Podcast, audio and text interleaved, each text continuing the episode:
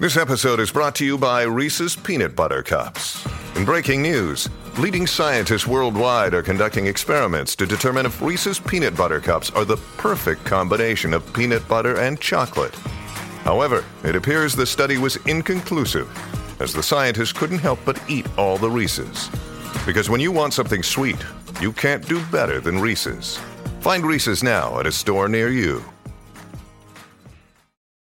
Thank you for joining us around the fire. For more information or to make a donation, please visit randomactsnetwork.com. Now, want to hear a scary story?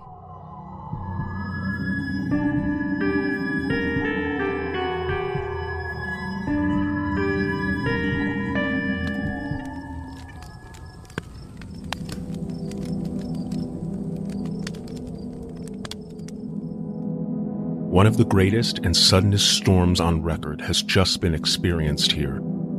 It was foretold by an old fisherman who had for half a century kept watch of the weather from the East Cliff. More than one captain made up his mind that his boat would remain in the harbor till the storm had passed.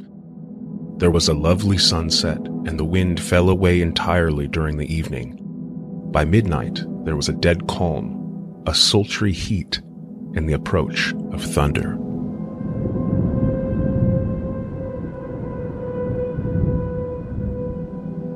There were but few lights in sight at sea.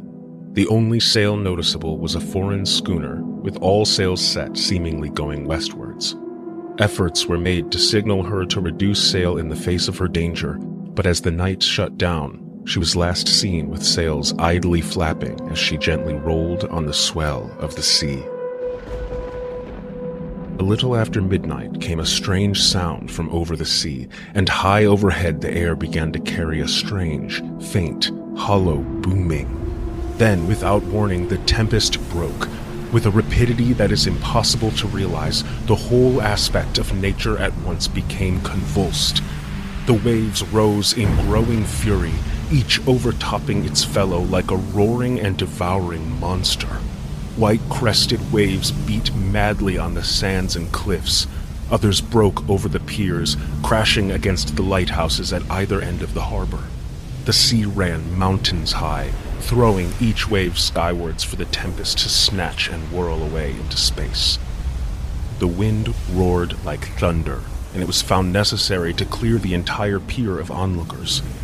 Adding to the difficulties and dangers, masses of sea fog came drifting inland, white, wet clouds which swept by in ghostly fashion, so dank and damp and cold that it felt as if the spirits of those lost at sea had arrived to touch their living brethren with the clammy hands of death.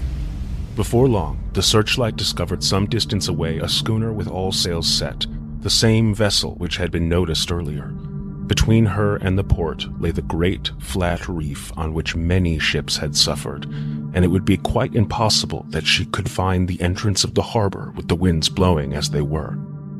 Then came another rush of sea fog, a mass of dank mist, which seemed to close on all things like a casket. The wind suddenly shifted and the fog melted. Between the piers, the strange schooner leapt from wave to wave as it rushed with headlong speed into the harbor. The vessel drove up onto the sand and the top hamper came crashing down. A shudder ran through all who watched as it came to view. Lashed to the helm was a corpse, head drooping and swinging to and fro with each motion of the ship. No other form could be seen on the deck. The ship, as if by miracle, had found the harbor at the hand of a dead man. Suddenly, an immense dog sprang up on deck from below and jumped to the sand. Making straight for the steep cliff, it disappeared in the darkness. The Coast Guard on the eastern side of the harbor was the first to climb aboard. By the courtesy of the chief boatman, I was permitted to climb on deck. As the Coast Guard arrived at the wheel, he recoiled. The man was fastened by his hands, tied one over the other to a spoke of the wheel. Between the inner hand and the wood was a crucifix, the set of beads wrapped around both wrists and the wheel. The Coast Guard suggested the man tied up his own hands, fastening the knots with his teeth. A doctor declared that he had been dead for at least two days. In the man's pocket was a bottle, carefully corked, empty save for a little roll of paper. The haphazard writing made it seem as though the captain had experienced some kind of mania that only became more persistent throughout the voyage. Log of the Demeter, Varna to Whitby. Written 18 July. Things so strange happening that I shall keep accurate note henceforth till we land. On 6 July, we finished taking in cargo, silver sand and boxes of earth.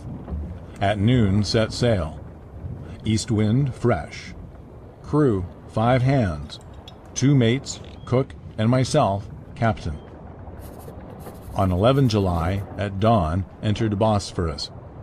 Boarded by Turkish customs officers. Bakshish! All correct.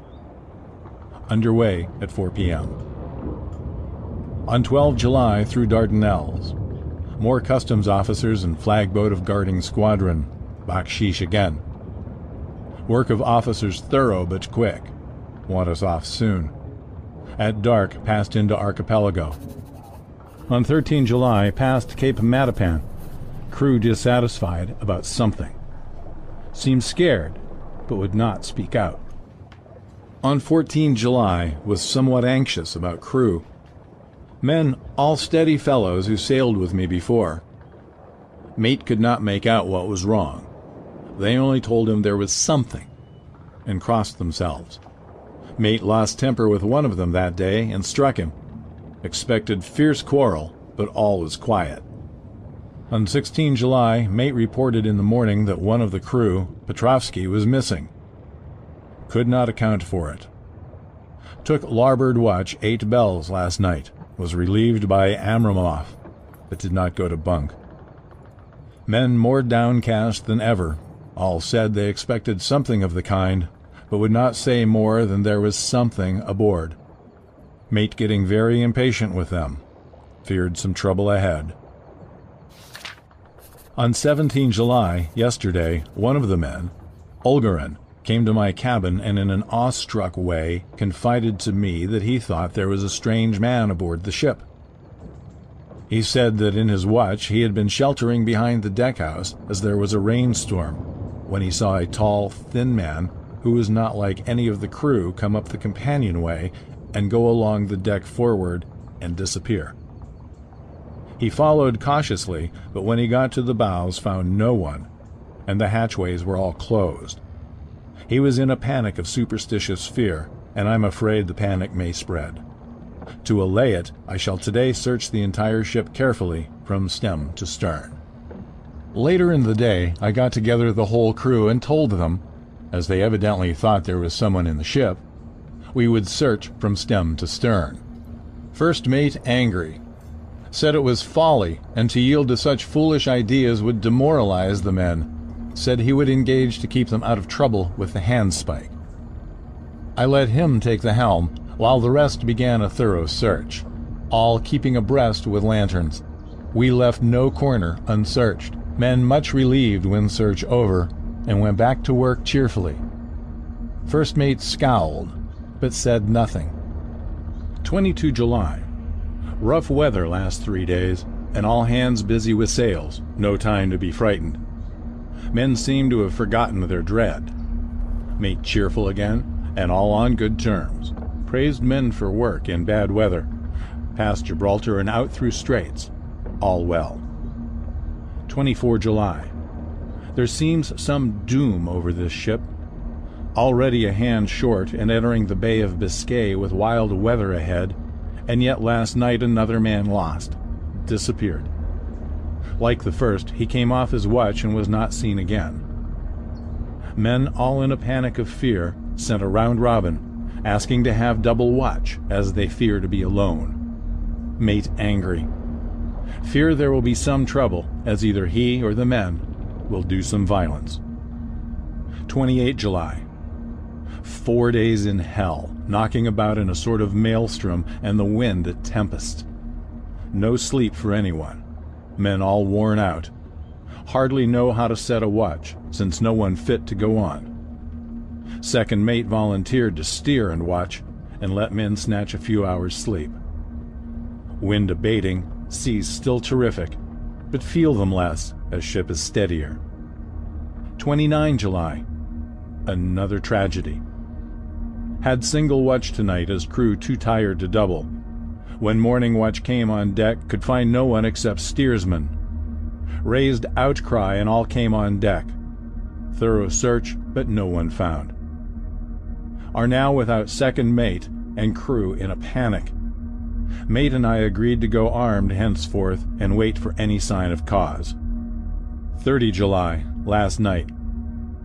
Rejoiced we are nearing England. Weather fine, all sails set. Retired worn out, slept soundly. Awakened by mate telling me that both man of watch and steersman missing. Only self and mate and two hands left to work ship. 1 August. Two days of fog and not a sail sighted. Had hoped when in the English Channel to be able to signal for help or get in somewhere. Not having power to work sails, have to run before wind. Dare not lower, as could not raise them again. We seem to be drifting to some terrible doom. Mate now more demoralized than either of men. His stronger nature seems to have worked inwardly against himself. Men are beyond fear, working stolidly and patiently with minds made up to worst. They are Russian, he Romanian. 2 August, midnight. Woke up from few minutes sleep by hearing a cry, seemingly outside my port. Could see nothing in fog. Rushed on deck and ran against mate. Tells me he heard cry and ran, but no sign of man on watch. One more gone. Lord help us. Mate says we must be past Straits of Dover, as in a moment of fog lifting he saw North Foreland, just as he heard the man cry out. If so, we are now off in the North Sea, and only God can guide us in the fog, which seems to move with us, and God seems to have deserted us. 3 August. At midnight I went to relieve the man at the wheel, and when I got to it found no one there. The wind was steady, and as we ran before it there was no yawing. I dared not leave it, so shouted for the mate. After a few seconds he rushed up on deck in his flannels. He looked wild-eyed and haggard, and I greatly fear his reason has given way. He came close to me and whispered hoarsely with his mouth to my ear, as though fearing the very air might hear. It is here. I know it now. On the watch last night, I saw it. Like a man, tall and thin and ghastly pale. It was in the bows and looking out. I crept behind it and gave it my knife, but the knife went through it, empty as the air. And as he spoke, he took the knife and drove it savagely into space. Then he went on. But it is here, and I'll find it. It is in the hold, perhaps in one of those boxes.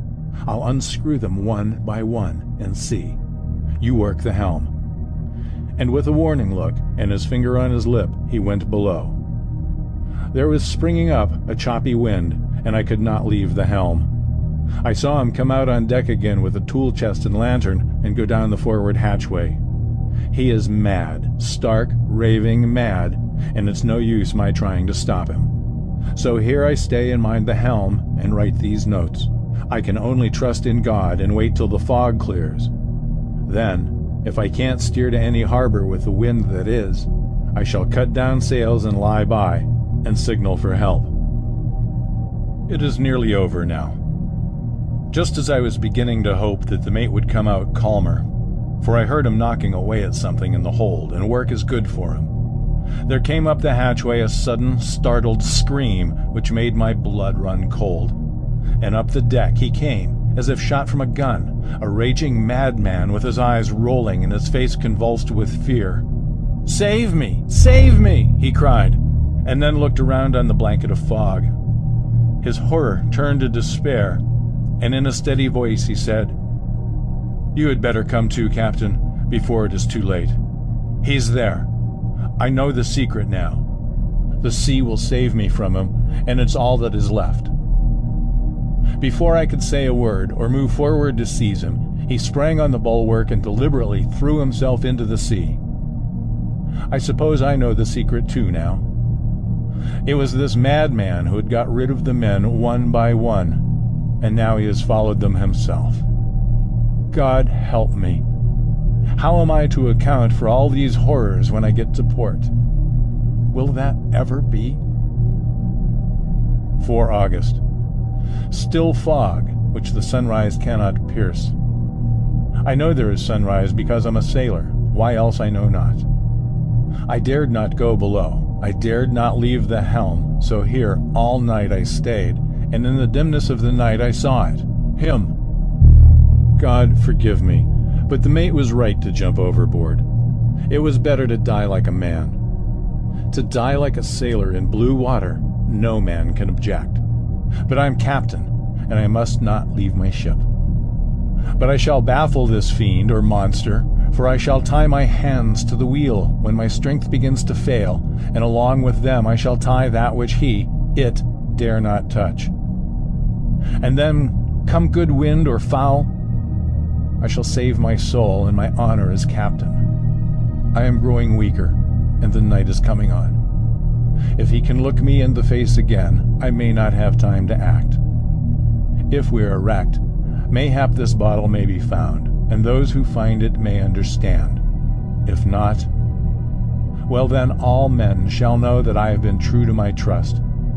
God and the Blessed Virgin and the saints help a poor, ignorant soul trying to do his duty.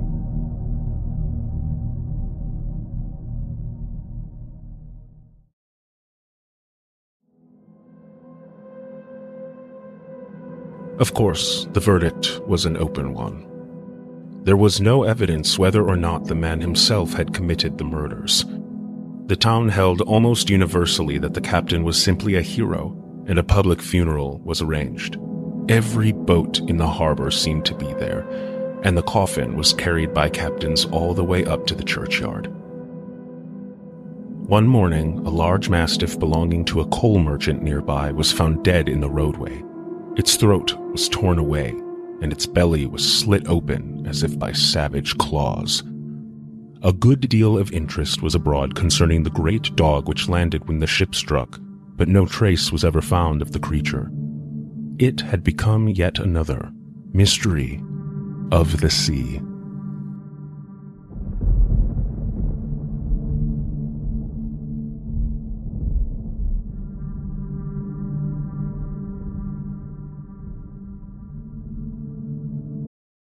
This episode is brought to you by Reese's Peanut Butter Cups. In breaking news, leading scientists worldwide are conducting experiments to determine if Reese's Peanut Butter Cups are the perfect combination of peanut butter and chocolate. However, it appears the study was inconclusive, as the scientists couldn't help but eat all the Reese's. Because when you want something sweet, you can't do better than Reese's. Find Reese's now at a store near you.